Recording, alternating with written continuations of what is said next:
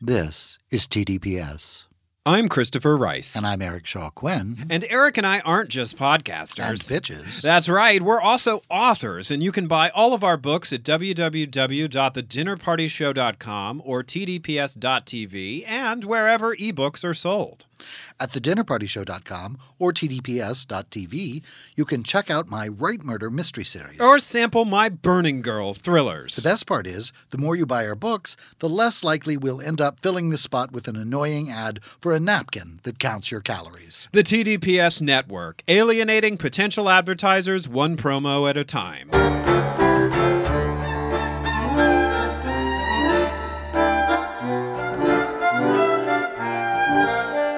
Hi, I'm Christopher Rice. And I'm Eric Shaw Quinn. And you're listening to TDPS Presents Christopher. And Eric. Eric Shaw Quinn, do you know what we're doing today on the show? Apparently not. I like the way you asked me like that. It's Tuesday. Do you know who the president is? It's 10 o'clock. Do you know what time it is? No. I like to keep you on your toes, Eric Shaw Quinn. Well, you know, I like to see you try. I got strong toes over here. I'm not all that toesable. I'm a pretty... I don't use my toes for much anymore. It's tough to get me up there, but, you know, it could happen. Did you ever go to ballet school? I did. I did, too. I went to ballet class. Miss Ann used to teach me ballet. I loved going to her classes. She would... I always think of her. She would come over and shape my hand. She would take my hand and so that my... Because it was all about the line. She wanted the line to be just so. And I always remember her shaping my hands. Pretty hands, she would say. Pretty hands. Pretty hands. I went to ballet class as a young boy, and when I started, I was in a class with all girls. I was the one boy. And we would have Parents' Day where the parents would come in, and we would just do basic ballet bullshit that, like, 9-year-olds could easily do. None of us were going to be dancing with Baryshnikov. But there was a point where we were supposed to fly like pretty birds. You know, fly like pretty birds with fluttering hands. I wouldn't fucking do it. I did straight arm pterodactyl wings. And my father said, I'm not paying money for you to be a pterodactyl. Fly like a pretty bird like the rest of them girls. But the joy of being the only boy in dance class was that you didn't have to match everybody else. Like in tap dance class, it would be me and 400 girls. And so then... I would get to stand down in front of all of them while they were like my backup dancers, and then I could do pretty much whatever I wanted to because I didn't have to match them. So it saved a lot of time on like learning the dance and stuff. Because you could just, you know, as long as you kept tapping and keeping rhythm, which any... You know, yeah, right. Basically, sentient being could do. I think you could put tap shoes on a dog, and probably they could keep rhythm. At least. I was a spectacular failure at tap dancing. Oh, yeah? I was. I don't know if I was too light in my loafers or what, but I just couldn't. It was about connecting with the floor in a certain way, and I couldn't get that strength going in my ankles. I would think that it would be a balance thing for you. You have height. You have fear of heights. I'm very tall. But your reaction to being high, the prospect of falling. You wanted to clarify which type of high mean there. Fear of heights. Yeah, I would think that it would impact any of your dancing thing, but particularly ballet it took me a long time to come into my body. Like I was really awkward and uncomfortable in my skin. I'm still pretty uncomfortable in my skin. My face has been itching for 4 years. I don't know why. Oh God, but it's like... But we certainly have been kept apprised of it at every phase. I'm going to review every household product I came into contact with just to be sure that's the one.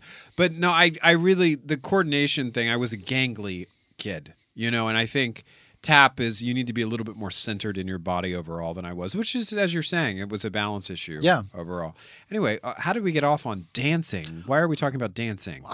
For some reason, you brought up ballet class. Okay, I brought up ballet class. It was about being up on your toes. Keeping you on your toes. Yeah, well, what we are doing this week is we are introducing a new segment. And we have recruited our wonderful party people by way of our Facebook page, The Dinner Party Show's Facebook page. We've tricked them into being part of a scheme. They are part of it. And we're just going to let Eric sort of cough up a little bit about that. Flu virus here or whatever this is about. That was a little frog in my throat. It's good. Should I spray you down with some hand sanitizer? Is that what's going to happen? could try that. I don't think you'd stay still for very long. I don't think it would work. I don't think you'd catch me. I think I could get away from you. That would get me on my toes for sure. Comes Christopher with that answer, and I said, "Run!" Here's Christopher coming at me with a cloud of unnamed mist. I don't know what it is. I know it's large, and I'm not going to get caught in it. Not doing that. Nope. Not going to do it. So we are introducing a new segment today called Ask Eric. And the nature of this segment, it was my idea, even though Eric will once again be at the center of something, like he was in dance class, where he would move to the front and do his own steps. Yeah, it was great. I do the whole day through is dream of you. He's got his... I wish you could see what he's doing right now. He's got his arms waving above his head and his feet going on the carpet. Dancing like he's everything. Dancing like he's everything. This is about you, those who are listening to our podcast, getting the benefit of the advice that I receive from Eric at every moment of the day. I think I'm pretty good to wait until I'm asked for advice. Yes, you are. You are. I tease you about it, but you are. But your advice is very good, and you are often asked for advice, and you are the person in our social circle that people go to for the unvarnished, direct, helpful, if you do it, advice. Because it's also not mean. No. We have another good friend who I love very much, but I always say I only ask her if I am feeling up to hearing it. Yes, because it's like having your skin ripped off. Oh, my God. It's like speaking to a belt sander. It's really, it can be a bit, but it's the truth, and there are things that I've really benefited from it. But, yeah, I think that's the other side of it is I try not to be harsh with people. Direct. And truthful. And sometimes even that can be a little...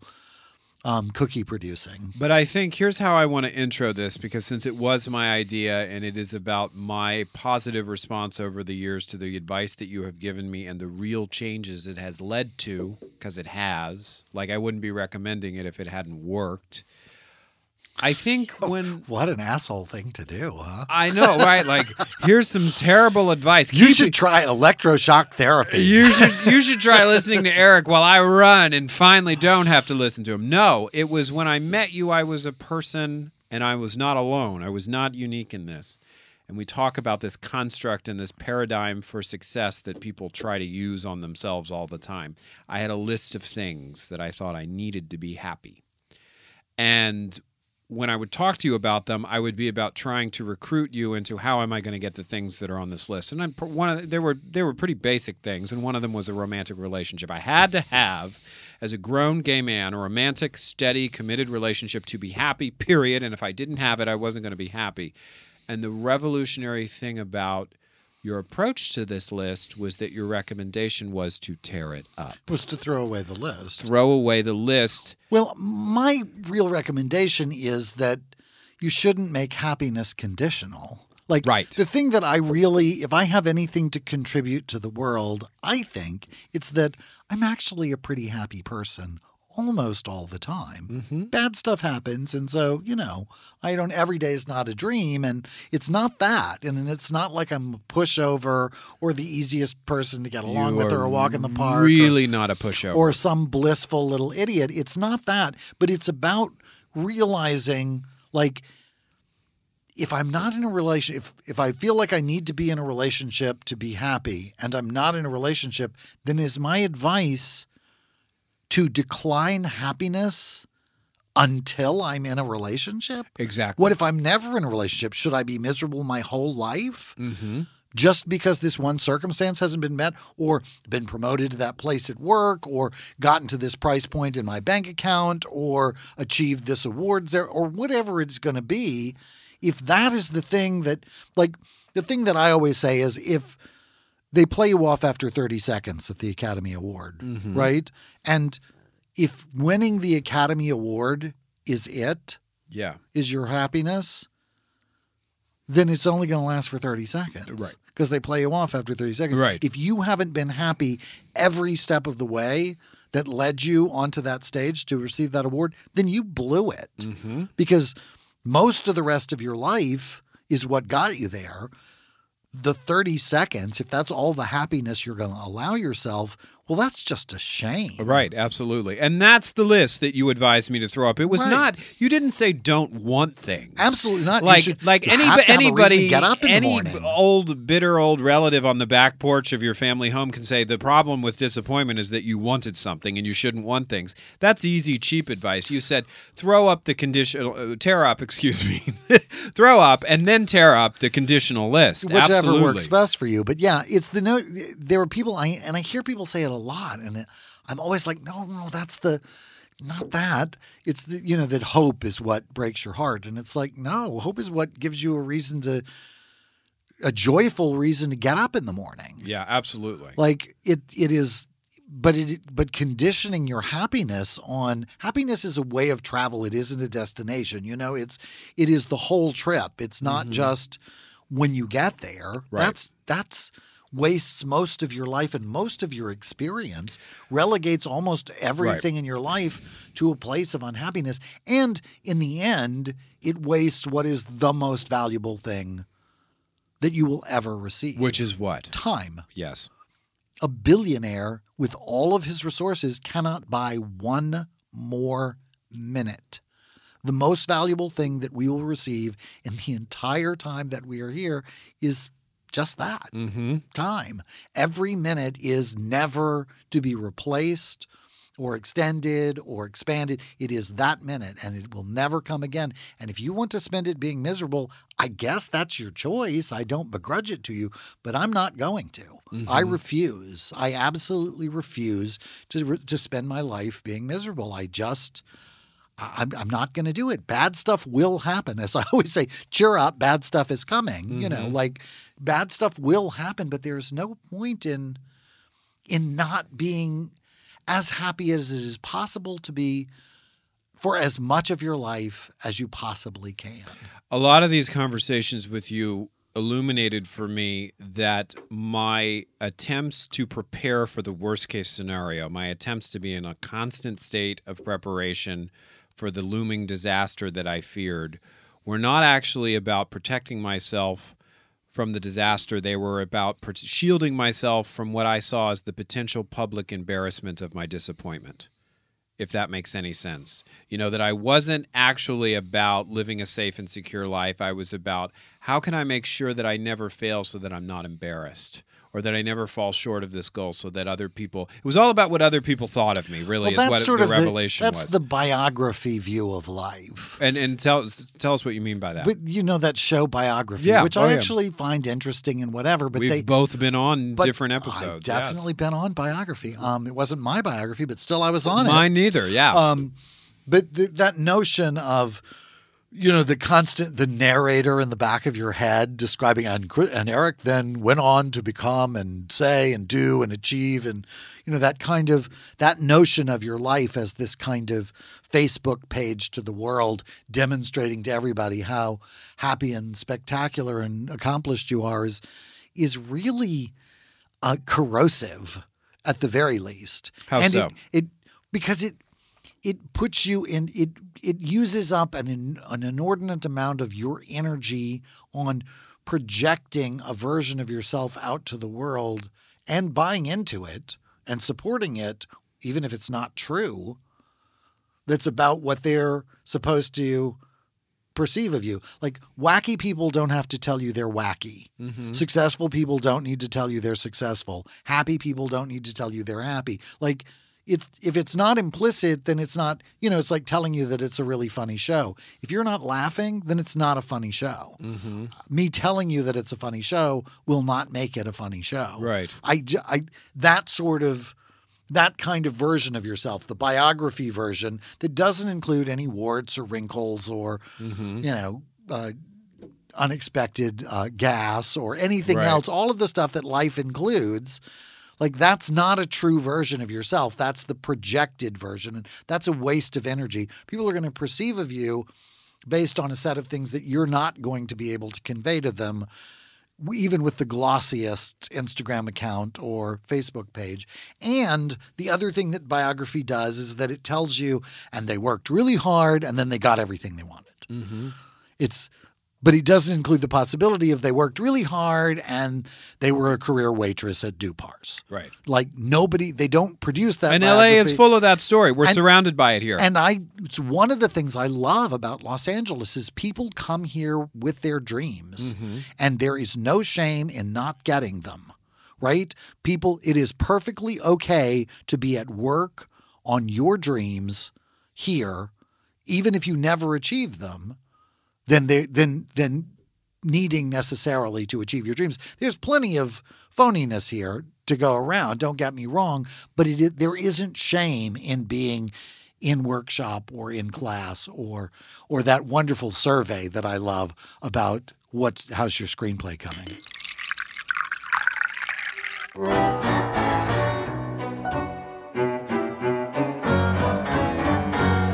I'm Christopher Rice. And I'm Eric Shaw Quinn. Do you have a question or comment about this podcast? Then come share it with us on our Facebook page at facebook.com/thedinnerpartyshow, no spaces, and we'll do our best to answer it on the show. Just watch out for our aggrieved manservant, Shea Butters. He moderates the page, and he's been known to talk smack about the two of us. Most of what he says about you is true, though. We can discuss this later. That's right, at facebook.com/thedinnerpartyshow. No, I meant in the car.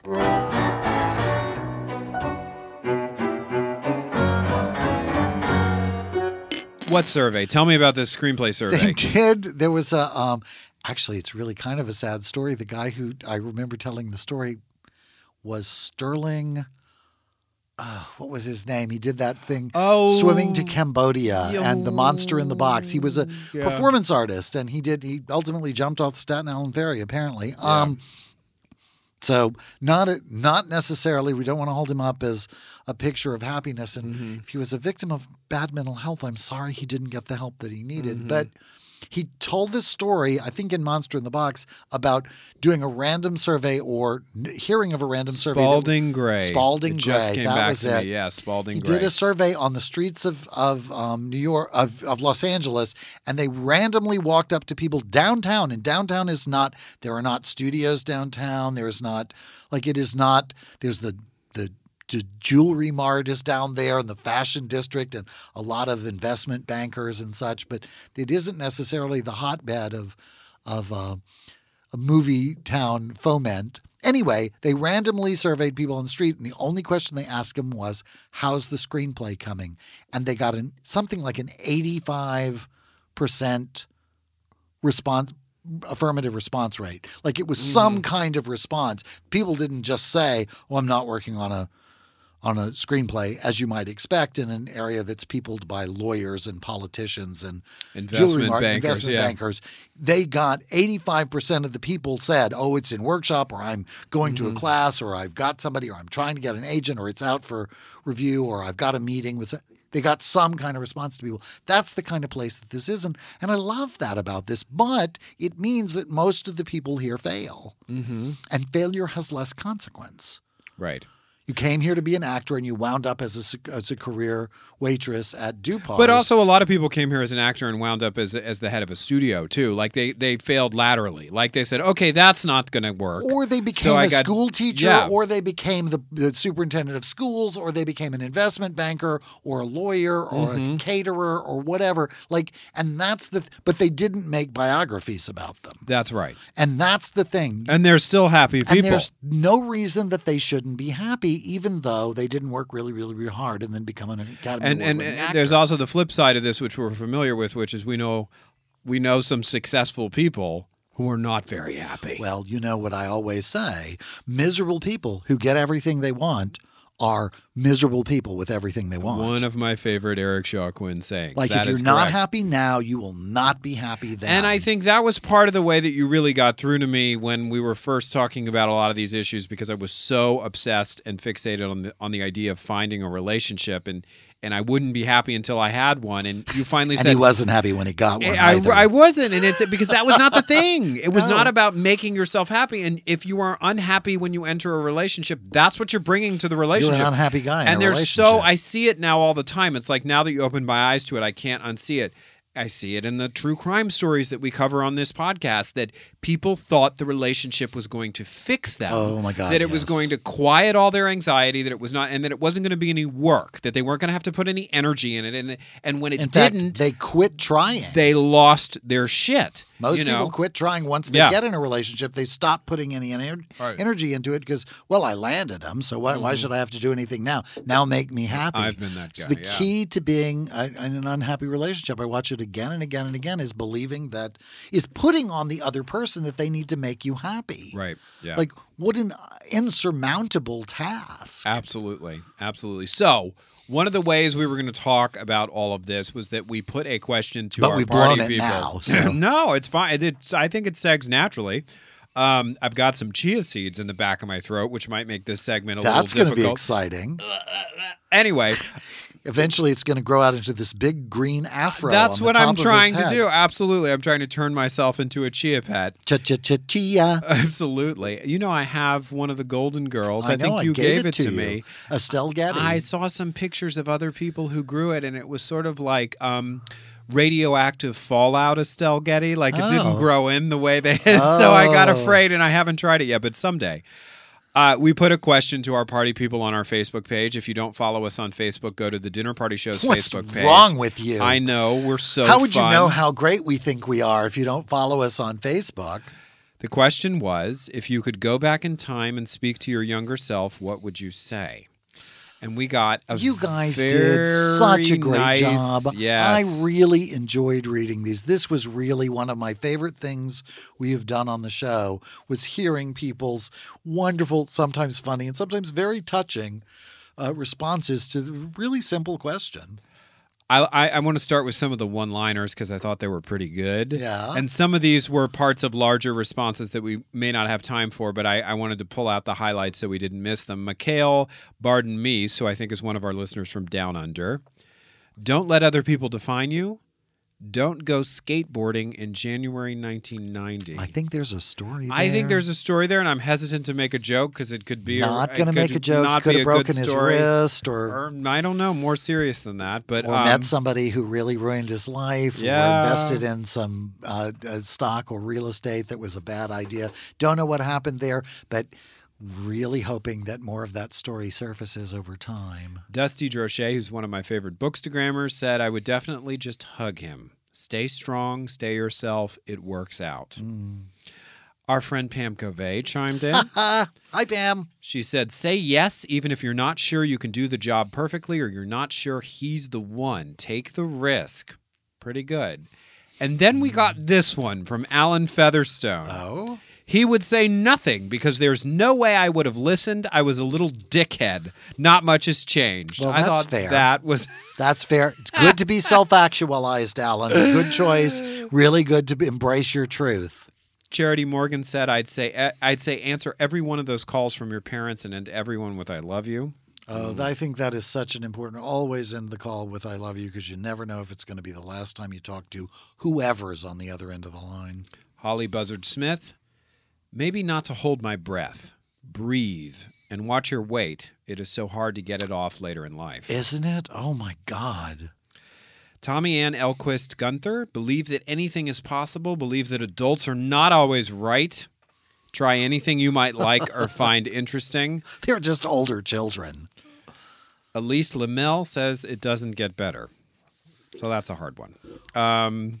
But that's what Elise is saying. I'm sorry, Elise. Right, I'm sorry that's where you are. I hope that it will.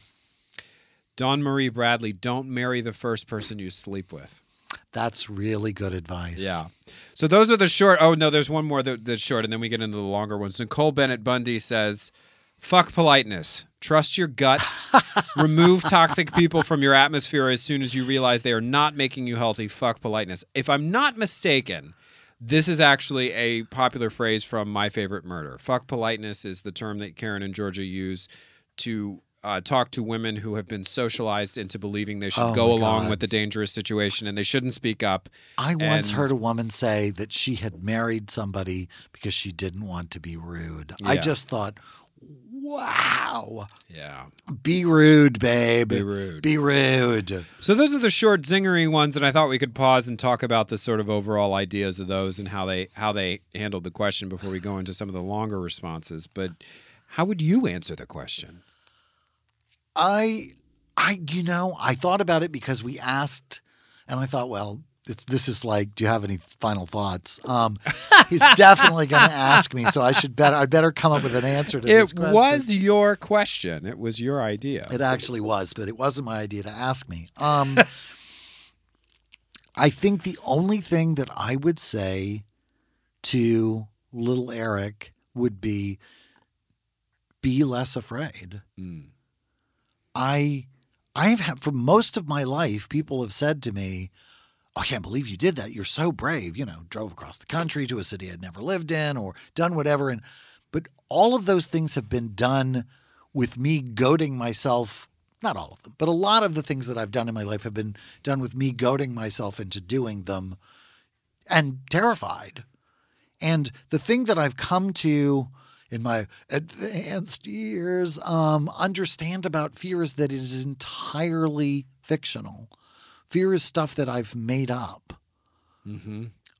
All of the terrible stuff that has happened to me in my life, I did not see coming a minute before it happened. Mm-hmm. And so I never had time to be afraid of it. Mm-hmm. And the stuff that I've been afraid of has just been in my way. Right. You know, there are things I wish I had just gone on and done. And maybe, you know, like somebody else said, one of the other respondents said, I don't know, it's a fraught question because if you change something, would you still have the life that you have? And I think the answer has to be logically, no, you wouldn't.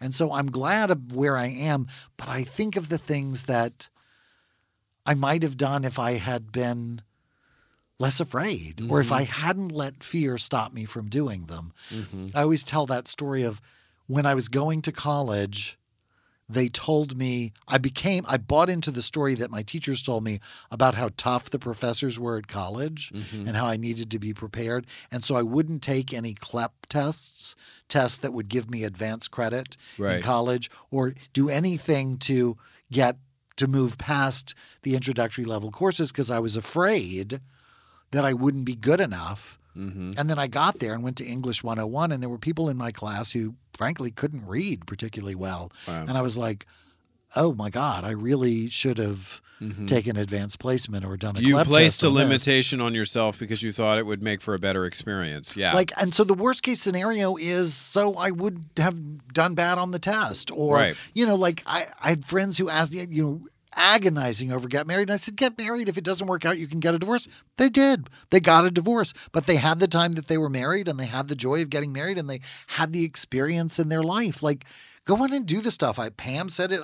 Any number of people have said it here in their own different ways of, you know, go on and do it. Mm-hmm. Go on and try it. And like, don't let being afraid of there being a consequence. There will be a consequence, but there's a consequence to doing nothing as well. So this was a response from Sam Steffens, or Steffens. I always mispronounce her name. Sorry for mispronouncing your name, Sam. Dear younger self, the world is just as bad as you thought it would be, but the people are worth it, even if sometimes they are so very stupid. Don't lose sight of what you want. Just because someone says it is useless or the idea is worthless, keep at it. Even if it's a back burner project or a front of your mind impossible scenario with no seen solutions. Fall in love and don't let him win at anything. Let him earn it. And don't buy that bag from Belk's. It broke 2 days later because you don't treat bags like bookcases. Again, another story that I'd like to hear the rest of, but I'm getting a better, little more of a picture than Mikhail's skateboard story. Yeah, you know, I get that. You don't have to be Pollyanna about the world. I think some of the best revelations I've had about life have been maybe some of the bitterest. And what were those? You know, realizing I ran away from Los Angeles and moved to London because it was Los Angeles's fault. And what I realized was that people in the world are interested in how you look, what you have and who they think you are. And it doesn't make any difference where you go. That's how people judge things. Mm. And it would be great if they were all about the content of your character and your spiritual development. And some people maybe even be there. But really, it is very human to be to be interested and react to people based on those kind of cynical and dark things. But once I realized that they weren't doing it to me, they were just being humans because this is how humans act. Mm-hmm. It didn't feel personal and it didn't feel terrible. And it wasn't Los Angeles or London or anywhere else. It was just how people are. They really are that shallow. They really are that, what did she call them, stupid? People are as stupid as you think they are. But she also says that people are worth it. But even if sometimes they are so very stupid, what changed in you and your behavior, maybe not your daily behavior, but your regular behavior as a result of that realization? I was allowed to enjoy people for being who they are as opposed to judging them and expecting them to be who I thought they should be. Mm-hmm. Like the same stupid person could be the stupid person who told the funny story or made the great casserole or cracked me up when they sang or whatever it was. They could just be a person because that's how people act. Mm-hmm. Like it freed me of the conditioning of my own happiness. Right. It freed me of putting no, you must achieve this bar or I can't like you. Now, before we go any further, yes, I want you to answer the question. Oh, fuck no. I'm not answering this question. The place that my head always goes with this question is to my high school experience. And I always wonder, was there a world around me that I was not seeing as a closeted gay person? Because I was very closeted. And I wonder if I hadn't been quite so afraid, if I had stepped out a little bit more, if there were people around me who would have engaged with the authentic version of me or would have maybe even romantically engaged with me. Yeah. And I wonder if I would have had a different life, but I'm not sure I'm entirely confident to go back and tell that young person in that environment that it's safe to come completely out of the closet, because I don't know if it was.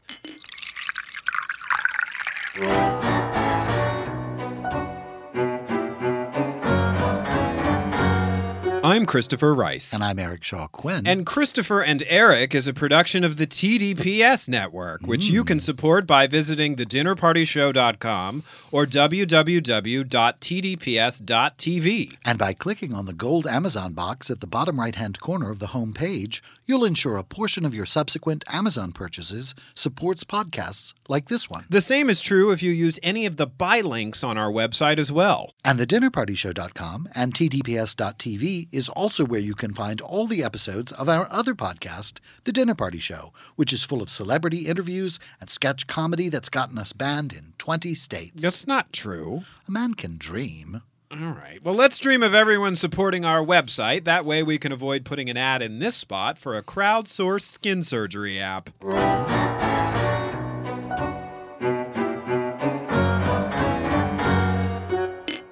Are there any particular circumstances that spring to mind, or is it just generally that sort of reticence to reveal yourself to other people? I think it would take the form of be less afraid.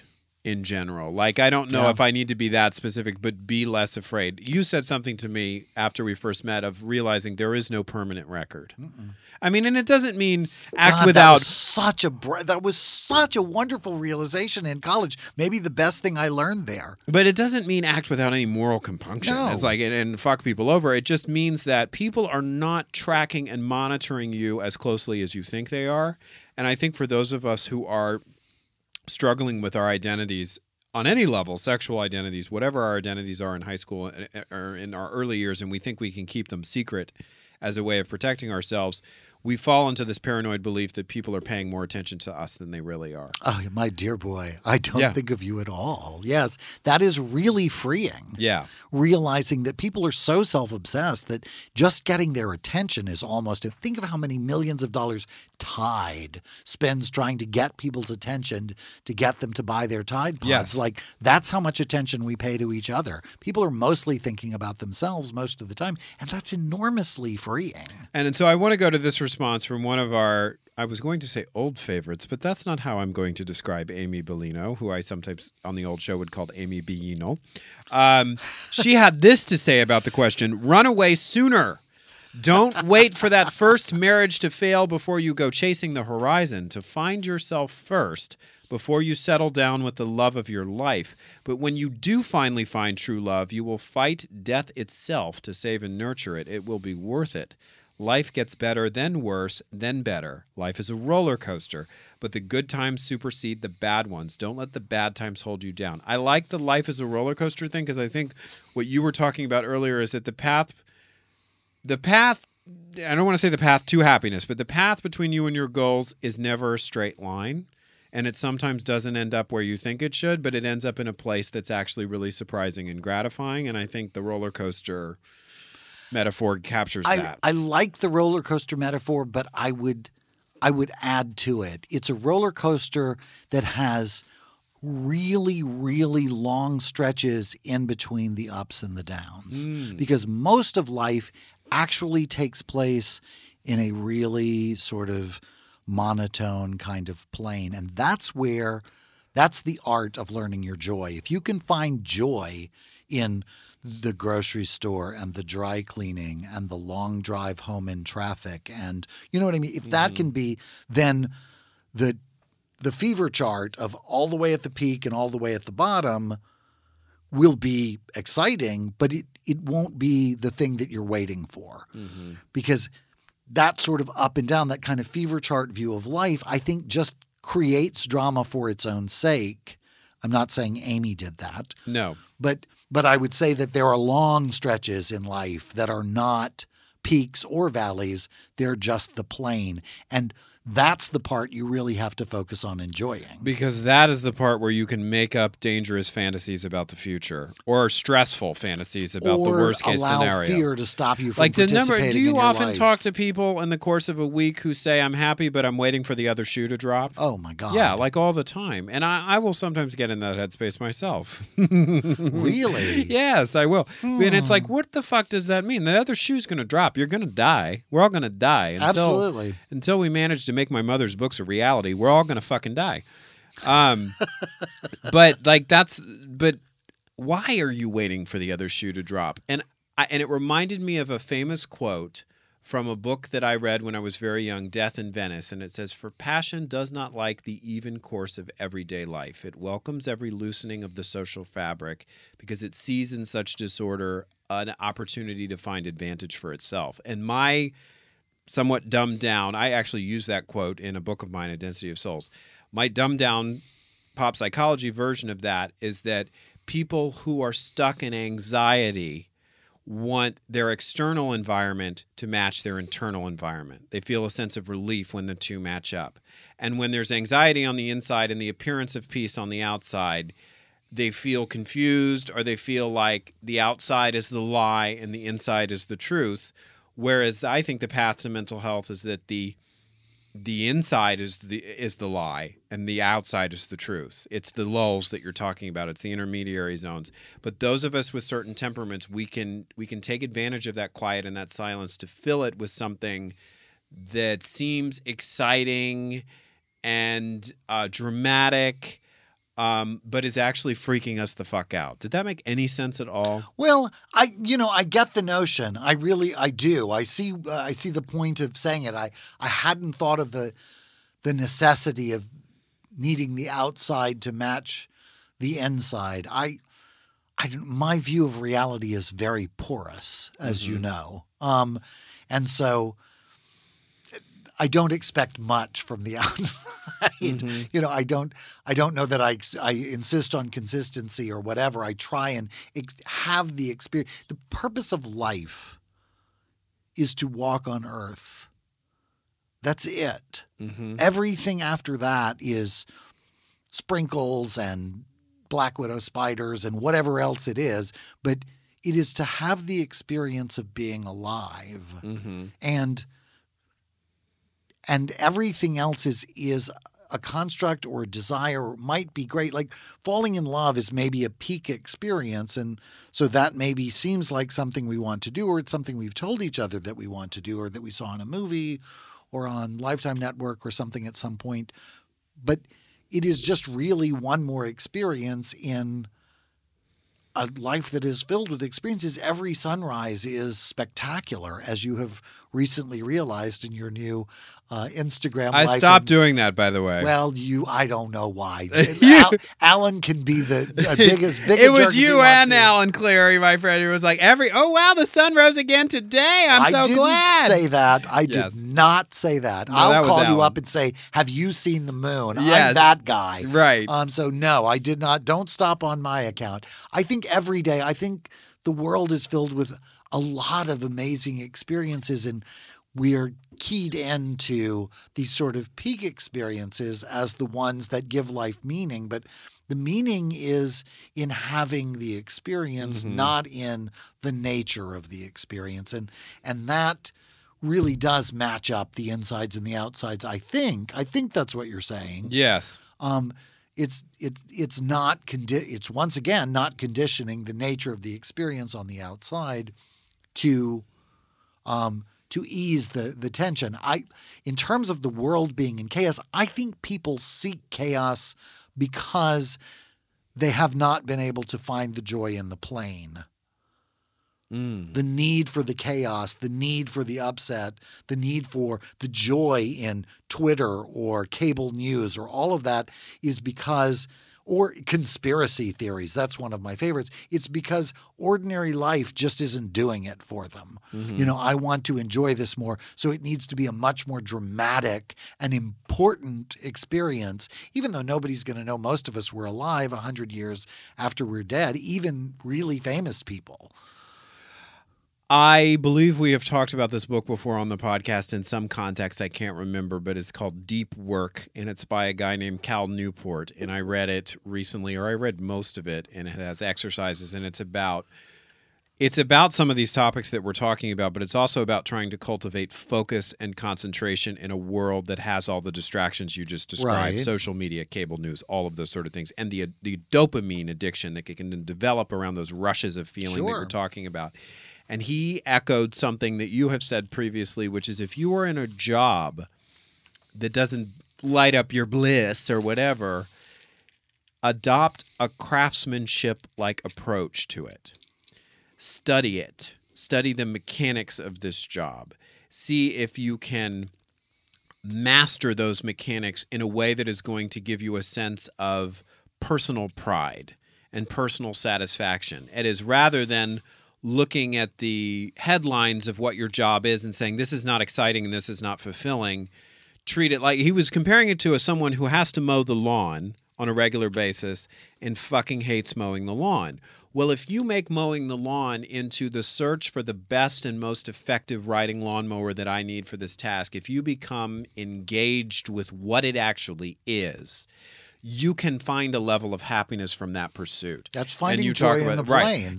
Because what you're talking about is a lot of radical acceptance of the way things actually are as a means not to becoming cynical, but to becoming actually happy, which I think for a lot of people is a revolutionary concept because so much of the quick fix-it self-help solutions are about let's wrap everything in butterflies and let's only see the good. I remember I was reading a self-help book from a very popular figure in that community who basically said, you need to stop watching all dark and violent things. And I was like, why don't you suck my dick? I was furious because I make a living in part on dark and violent things. And then I read a quote from the mystery author Louise Penny, who's really wonderful. I don't know if you've read her yet, but I want you to because I think you'd be a big fan. Book. She's on the list. And she writes the Inspector Gamache series, and my mom is also a big fan of hers and has been recommending her forever. And she has the character say, the detective, someone says, how can you be so happy when you work with such dark things? And the guy says, you don't understand. I work with the dark things because they make the happier things happier.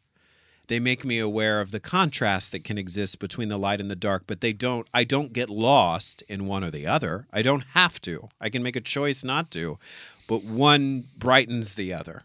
You know, and I thought that seemed like a so much more sophisticated take than acting as if all negative or uncomfortable things are pollutants that you have to completely keep out of your mind. You are proposing a means of processing them and accepting them. It is about drawing the bright line under, like one of the things we mentioned it earlier. I'm not sure in what context, but the idea of choosing to live a life that you believe, not that somebody else does, but that you believe is a good and decent, you know, a moral kind of way. That's a choice for me. Mm-hmm. Like, I think a lot of people make the choices and adopt things they don't necessarily believe because they're trying to convince other people that they're good, pick a religion and fill in the blank. And really, the person that you're doing it for is you. You have to live your life in a way that works out for you. I have to live my life in a way that I feel good about because the outcome of my life is not up to me. I if I'm just doing it for I'm willing to do anything or live in a particular way in pursuit of that Academy Award, of that Oscar, and I don't get it, then my life is a failure. But if I live my life in a way that I feel good about, then the Oscar's a perk, but it isn't. It doesn't determine whether or not my life was a success or a failure. Right. Because I feel good about the way that I lived it, even if it didn't turn out the way that I would most have liked it to, even if I don't get the things that I was trying for. I think we have to aspire. I think we have to hope because I have to have a reason to get up in the morning. But attaining those things isn't necessarily the thing that's going to bring me the joy. What's going to bring me the happiness is feeling good about the way that I went about doing it. Absolutely. Harvey Weinstein won a bunch of Academy Awards. You think he feels great about his life? No, because it was what he was doing when he wasn't winning the Academy Awards. Right. The rest of his life was this horrible, like, nobody has to hire former Mossad agents to discourage people that you're dating, using air quotes. Yes, and I want to say that he was using air quotes. From talking about you. You know, because they're happy with their life. You would think somebody with that life, think of what his life must have been. That he was as miserable as that he was behaving so hard. What a horrible place to be. I mean, he's somebody who you could list the accomplishments of that man's life and think, oh my God, that could, you know, those are the ingredients of happiness, aren't they? That's and yet the greatest like life. What an amazing life. And he's this horrible human being who's come to a sad end and is probably as miserable as anybody who's ever lived. I don't think it brought him any happiness. There's also a side of that, and I don't want to take us too far afield into this because I feel like we sometimes always start talking about we live in Hollywood and this is how we see it in Hollywood. But there is a celebration in the entertainment industry in particular of that level of, or there used to be at least, not the sexual violence side of it, but the ball-busting, relentless, never satisfied, and that's the term, never satisfied, that is an ingredient of success, that unless you were never satisfied, you were never going to get the brass ring. Insatiable. And that has tormented me. Unless you, the minute you relax, you've given up the game. And it's like, what game is that? Yeah, I don't necessarily want to play that game. That sounds miserable to me. Like, I want to play the game where this is what works and where this is the things that you do. And that's going to bring me the results that it brings me. And I hope that it brings me the kinds of things that I'm dreaming of. But I'm not willing. Like, that movie, The Wolf of Wall Street, like, if that's an accurate depiction of what it takes to be successful on Wall Street, then I don't have what it takes to be successful on Wall Street because I would not be willing to do any of the things. In that movie. That looks hideous to me. Well, and I love a story. I'll make it more of a blind item not to reveal, but so a friend called you and said, my other friend got a job to write a sequel to this movie, and I'm so jealous. And you said, do you actually want to write a sequel to that movie? And he was like, well, no, but it looks like a cushy gig. And he's like, no, that's the job. The job is writing the sequel to that movie. That's what you're jealous of. And if you don't want to do that, why are you jealous? Why be jealous of something you didn't want in the first place? Just because somebody else got it. I just think that's crazy. Okay, so I want to throw out a few more of these wonderful responses from our party people. We're not throwing them out. We're relishing them. Absolutely. Nicholas C. Matthews said, I would tell myself to stay in school, to not be afraid to be myself. Well, that's a good To not hide how smart I was for fear of freaking people out. I think that's part of what we're talking about. That's really a tough one. To embrace my own uniqueness and not be afraid to speak my mind, and above all, not to settle because I thought I wasn't good enough. That's a good one. So contrary to what we heard earlier from another respondent, Ann Jackson says, it gets better. It really seems like it won't. It really looks like he will get away with everything. Again, I think there's a story there. Mm. No one will believe you, and you'll never have the family you dream of. But guess what? Not only will you get to be a parent to two vibrant hellions, but you will also find a partner who accepts every little quirky inch of what makes you you. And I'll say this about that with the It Gets Better thing. One of the things that has happened for me as I've gone along in life is that stuff that I didn't realize that I needed to, that I should be thankful for, happened. Mm-hmm. Like, it gets better. Like, people turn into wonderful, delightful people who are always there to support you. No, that isn't going to happen. Nobody's ever going to be a bigoted jerk to you again. No, that's not going to happen. All of the homophobia is going to, no, that's not going to happen. But I'm going to find people that I like, and I'm going to find things about life that are worth celebrating that I didn't realize were valuable in the first place. Like, that's what gets better is my outlook. The world isn't going to change. The world will be exactly pretty much the same as it was before, with some minor improvements, one hopes, and some major backsliding, one fears. But my outlook improves as time goes by because I learned to see more of the world than I did when I was a kid.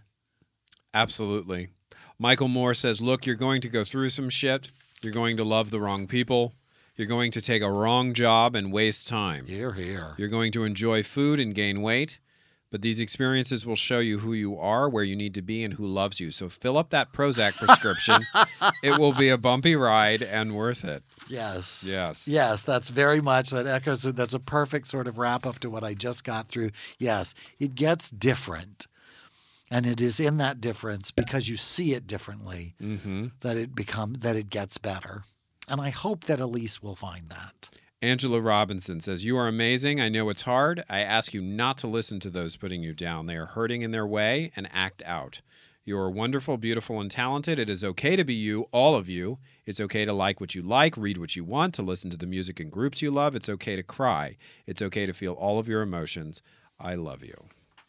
These are very nice people. These people are being very nice to their younger selves. The party people are just lovely, and I really appreciated people being willing to open up and talk about this kind of, you know, like we talked about what question to ask and what we could talk about because we wanted to involve you all in the show, but it is such a great sort of notion because it speaks to our own experience.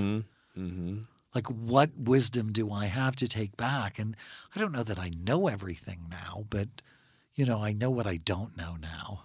What do you think of that idea? Would you listen? I thought that it was a pretty flip answer, and it was pretty sarcastic and funny, the one from Alan Featherstone. It's a great answer. But would you listen? I mean, I think a lot of people probably told me some version of this, but I just thought, you don't get it, man.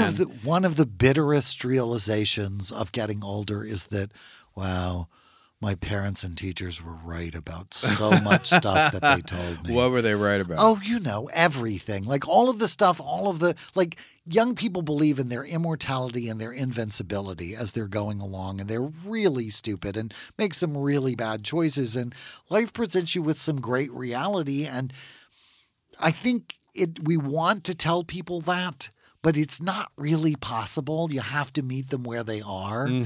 Like, everybody, if you want your kid to learn to ride a bicycle, you're going to have to watch them skin their knees. And you don't want to, but there's no way for them to have the experience without it. So I think it's probably true. I think probably most of us wouldn't have paid any attention had we had the, you know, unless it's buy Yahoo stock. Right. And then sell it. Right. A time machine investment strategy. All right. If you want to ask your own questions of Eric and have him answer them right here on the podcast, you can email them to eric@thedinnerpartyshow.com. And we've put the email address out there as opposed to just the Facebook page where we already communicate with so many of you, because we thought maybe some of you would want to remain anonymous and ask questions that were revealing and personal without necessarily attaching your name. So please say as much. Or posting it on a very public website where thousands of people go. Absolutely. That address is eric@thedinnerpartyshow.com. We are planning to make this a regular feature of the podcast, so please do send your questions. Unless nobody asks anything, in which case, we'll move on. Or maybe, I'll pose as various people and just ask you various questions so we can keep the segment alive, so we can fill time. Because we have so much trouble filling the time with our big mouths and our caffeine addictions. Yeah. Absolutely. All right, next week we are back with True Crime TV Club. Yum. Our standard disclaimer at this point in the show, True Crime TV Club always discusses either an hour of television or a single true crime documentary, which is usually widely available on various streaming platforms. We are next week. We hope you are not. You can enjoy our show even if you have not watched. We give you the opportunity to watch because it's like lagniappe, as they say in Louisiana. It's a little extra, sort of like a book club.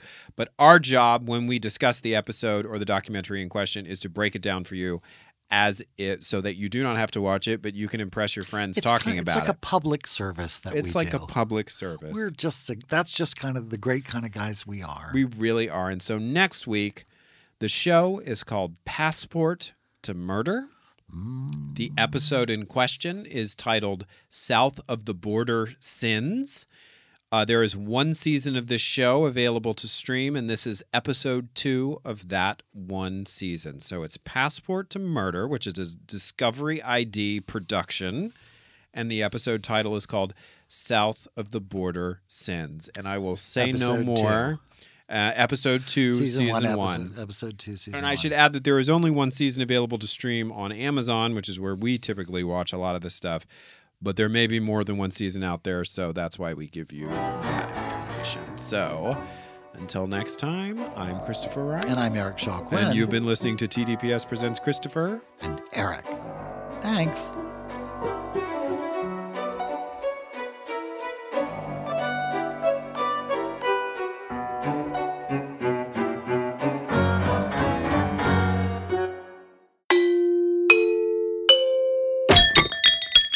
This is TDPS.